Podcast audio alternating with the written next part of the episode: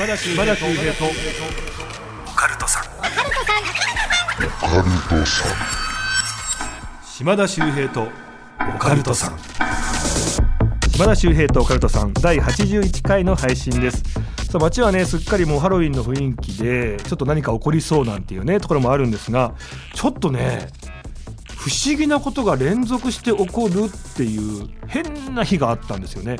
なんか僕ね以前霊能者の方になんか立て続けに変なことが起こるとか立て続けに心霊現象っぽいものが起きるとそれはあなたの、ま、そういった才能が開花するという前兆前触れなんですよって聞いたことがあったんですね。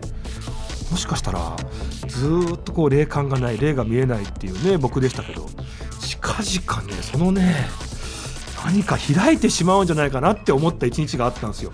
これ何があったかって言いますとつい先日長崎の方で1泊2日の仕事があったんですね。でもちろん朝早朝に羽田空港に行くわけですよ。でこれ第1ターミナル第2ターミナルどちらとは言いませんがどちらかの方で朝早かったんでねちょっと中あの朝食取ろうと思ってレストラン入ったんですね。そしたらねちょうどあの空港の中盤真ん中あたりにね吹き抜けがあるんですよね。4階建てなんですけども吹き抜けになっててパーってこう見えるっていう。でご飯食べてると急にねマスターがやってきて「島田さん知ってます？この吹き抜け。ちょっとおかしくないですか?」って言われて「何でですか?」あの1階から4階なのに2階から吹き抜けになってるんですよ。あ確かに。1階部分までは吹き抜けになってないんですね。2階からですね。これなんでかっていうとね、数年前4階から人飛び降りちゃったんですよね。だからそういうことがもう起こんないように高さが出ないように2階になってるっていう、う、まあまあいろいろ調べてみてくださいよ。急に朝言われたんですね。なんか変な話朝から聞いちゃったなと思ってまあ飛行機で長崎空港を着くわけですよ。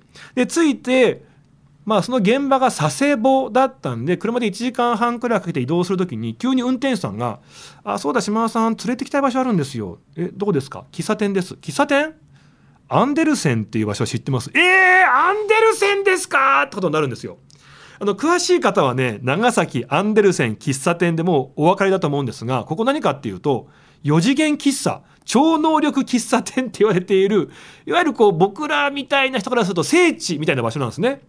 マスターが超能力者と言われていてスプーンガンガン曲げてくれたりとかなんかマジックのようなことをしてくれたりとか時に占いもしてくれるんですけどももう本当にいつか行ってみたいなって思ってた場所だったんですね。で僕がここに興味を持ったきっかけっていうのが地方のテレビ局のクルーの方、えー、ディレクターさんカメラマンさん照明さんがあじゃあここに取材に行こうってある日思うんですね。でそこにお店着くと定休日なんですよ。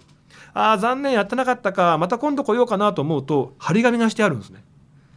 それを読んでみると〇〇さん〇〇さん〇〇さん今日はごめんなさいねまたこの日に来てくださいねって書いてあるんですよ。でその名前っていうのが全員のディレクターさんカメラマンさん照明さんの名前がバッチリ書いてあった。行くなんて一切言ってないのにみたいなことでなんだここここすごいんだよって聞いてたんで行きたかったんですよ。そしたらそこにねまずご案内していただいてわあ夢が叶ったって感動してたんですね。したらねそのアンデルセンっていうお店の隣ぐらい隣の隣ぐらいのお店がポップアップっていう名前のお店があったんですね。でなんとなくああフジテレビのお昼の番組と同じ名前なんだなと思った瞬間に携帯がうーんってなるんですよ。見たらマネージャーからで「島田さんポップアップの出演決まりました」っていう「わすげえなこのタイミング」なんか続くな今日朝からと思ってたんですね。で途中ハウステンボスの前通ると運転手さんが ハウステンボスにまつわるちょっと今言いませんけどめちゃめちゃ怖い怖い話をしてくれてでなんかすごいなんか今日は心霊づいてるななんか不思議なこと起こるななんて思ってで結果ホテルに着いて。でそのホテルがですね佐世保のホテルなんですけどもまあじゃあ夕飯どうしようかな近くで美味しい場所あんのかなと思って検索するんですねネットの方で。そのホテルの名前を検索したところその後すぐに殺人事件幽霊っていうのがバーって出てきて口コミ見たらもうラップ現象がとか心霊現象がもうずっと眠れませんでしたよ みたいなことが立て続けに書かれているホテルに泊まっていたというね。なんかねちょっとまあどれもまあ不思議な偶然かもしれないんですけどもね。ちょっとこう立て続けにねその日に起こったのでもしかすると私島田近々不思議な力に目覚める日が近いのかもしれないという。またその時はねぜひこちらでお話ししたいと思います。皆さんお楽しみに。というわけでこの番組ですね、えー、怪談都市伝説占いさまざまなオカルトジャンルの専門家ゲストにお迎えしまして私島田ディープな話を伺ってまいります。今回はもうね皆さんご期待ください。もうここから私一言も喋らないですからね。それぐらいもう全任せして大丈夫っていうまあ見事に階段をね語り尽くしてくれるって人なんですよ。もう階段好きすぎてコミュニケーションも階段でしか取れないみたいな。雑談が全部階段っていうね。だからもうなんか「どうぞ」って言ったらもうずっと怖い話をしてくれるっていう方でして、まあ、お名前がですね吉本興業さん所属の井山良吉さん。お笑いコンビ風来坊で活動しながら怪談師。あの新宿歌舞伎町にありますスリラーナイトの方でもね怪談師として活躍されてますし YouTube こちらもねもうストイックにねめちゃめちゃ怖い話。あのフリートーク一切ないですよ。階段だけをもうどんどんどんどんもう上げ続けててめちゃめちゃ怖いしね聞き応えあるっていうね、えー、チャンネル。これチャンネル名が井山良吉の階段チャンネル。あもうちょっとね喋っていただきましたけども皆さんぜひぜひチェックしていただきたいと思います。まあ今日は皆さんただただ楽しんでいただきたいと思います。島田秀平とオカルトさんこの後すぐ井山良吉さん登場です。最後までよろしくお願いいたします。島田秀平とオカルトさん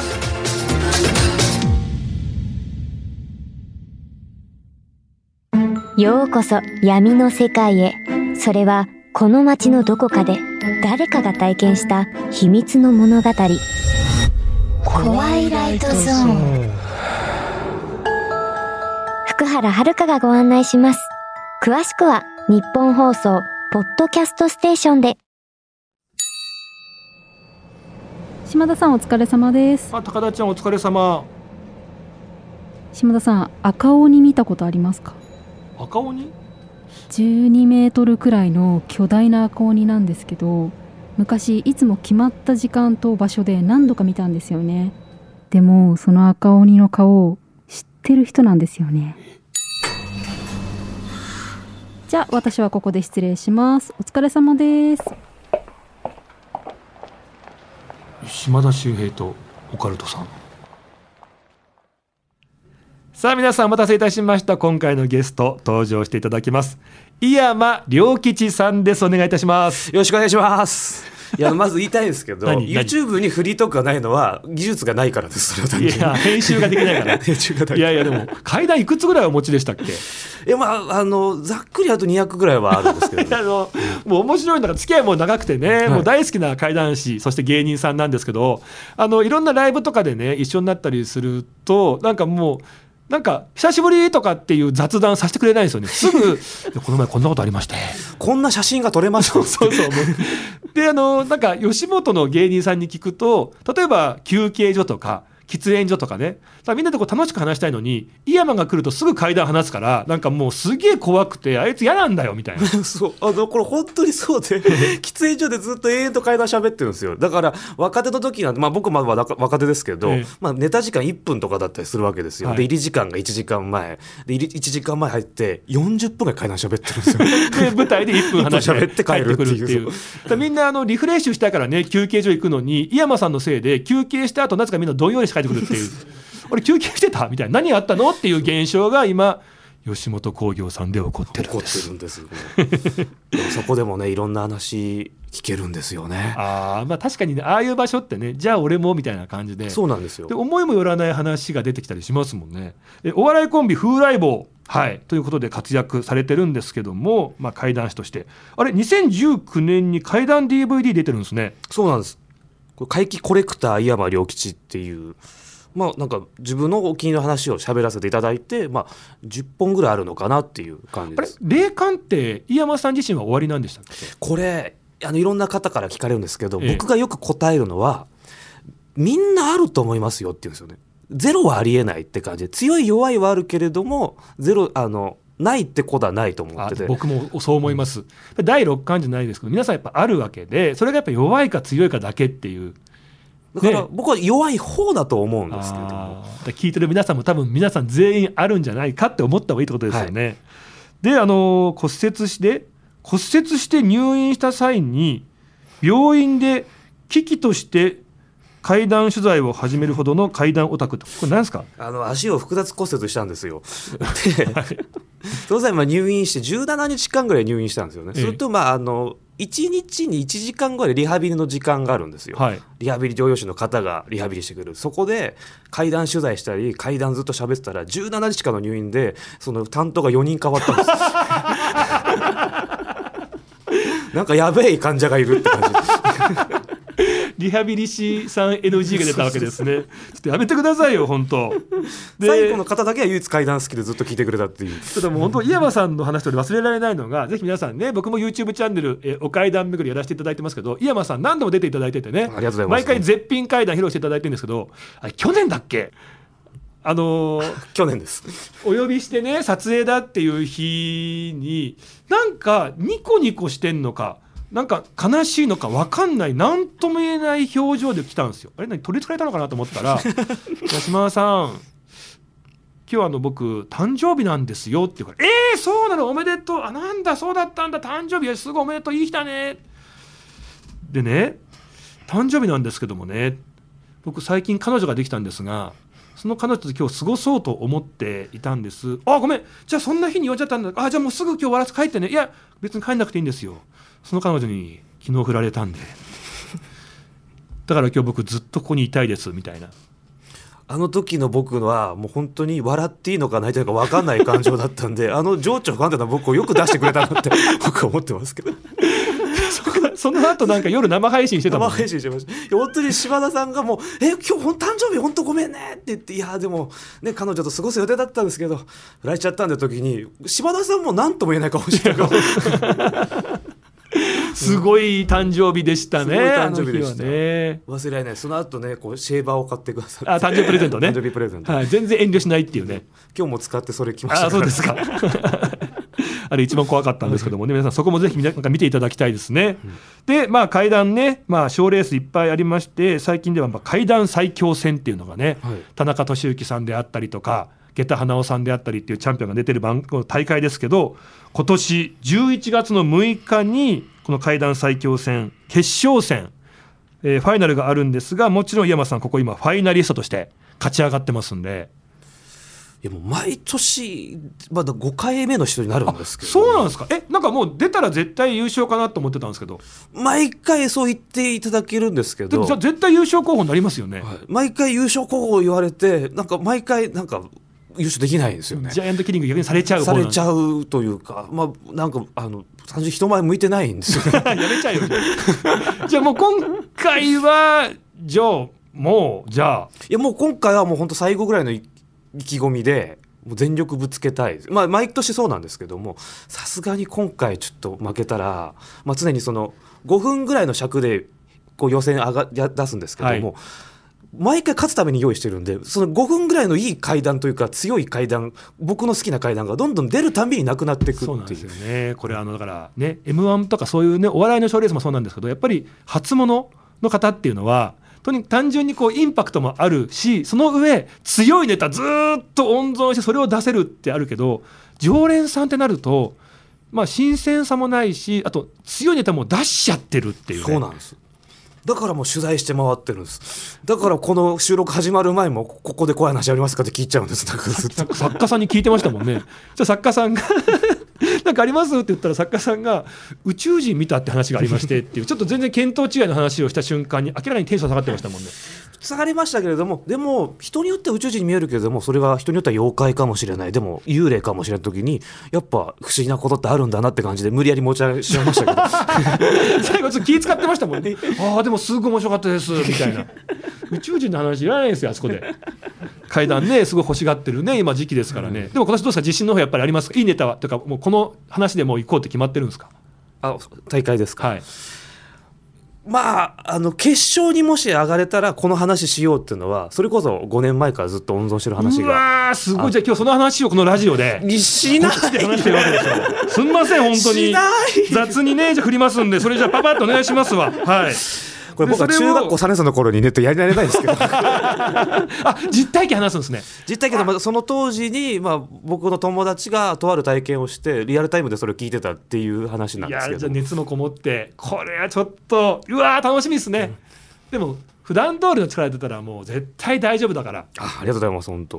もうみんなが井山さんの凄さ知ってますからね。なんかもちろん芸人さんだから喋りうまいんだけどなんか井山さんの階段ってちょっとこう話し家さんのようなとにか流暢でそしてすごくこう理路整然とこう状況もこう分かってでなんかすごくこう臨場感あふれてるからなんかそこに一緒に心霊スポットに僕もそこに行ってるような感覚になるっていうね。聞いてる人をそこに連れてってくれる階段ですもんね。いやありがたいですね。いやもうなんか本当僕影響されやすくてもう一時期古舘さんの動画ハマったら古舘さんずっと見てましたし 上岡さんにハマったら上岡さんずっと見てました。その喋る方っぽくなるんで多分いろんなミックスみたいな感じというか。いいとこ取りになってるわけですね。なってたらいいなっていう感じですね。いやいやいやいや皆さんぜひですね楽しみにしていただきたいと思います。この後はい、山良吉さんに怪談ご披露いただきたいと思います。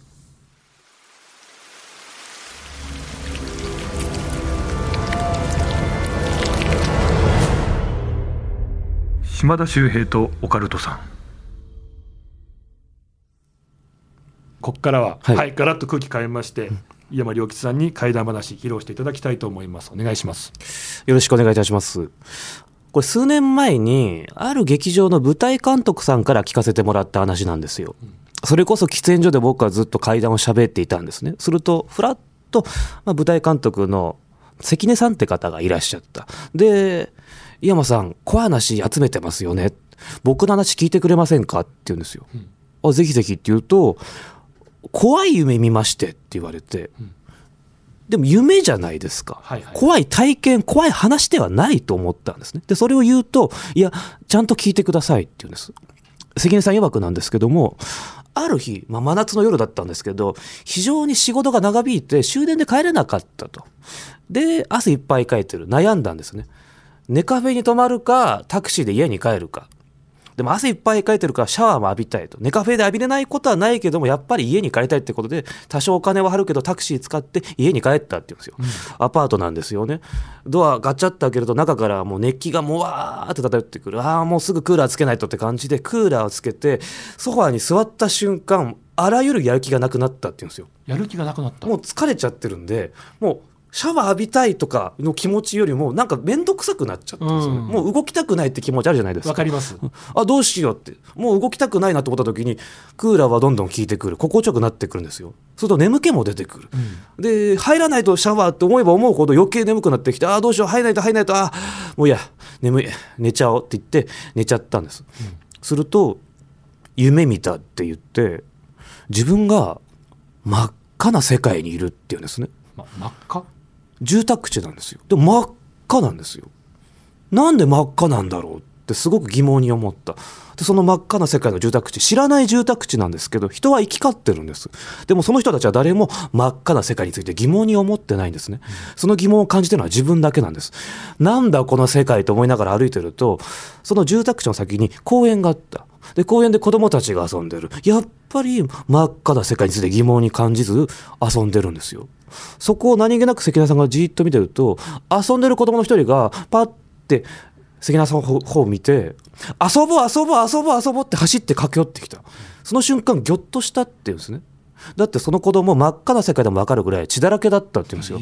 そんな子供が自分に向かって遊ぼう遊ぼう遊ぼう遊ぼうってどんどん向かってくる。恐怖で動けないです。で遊ぼう遊ぼうどんどん自分に近づいてきて捕まえたって捕まえた瞬間目が覚めたって言うんです。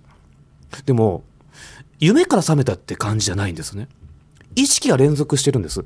さっきまでその世界にいたっていう感覚があるんですよ。うん、でもうなんださっきの夢？なんだあの子供って思ってるとこのソファーに座った状態で金縛りにあったって言うんですよね。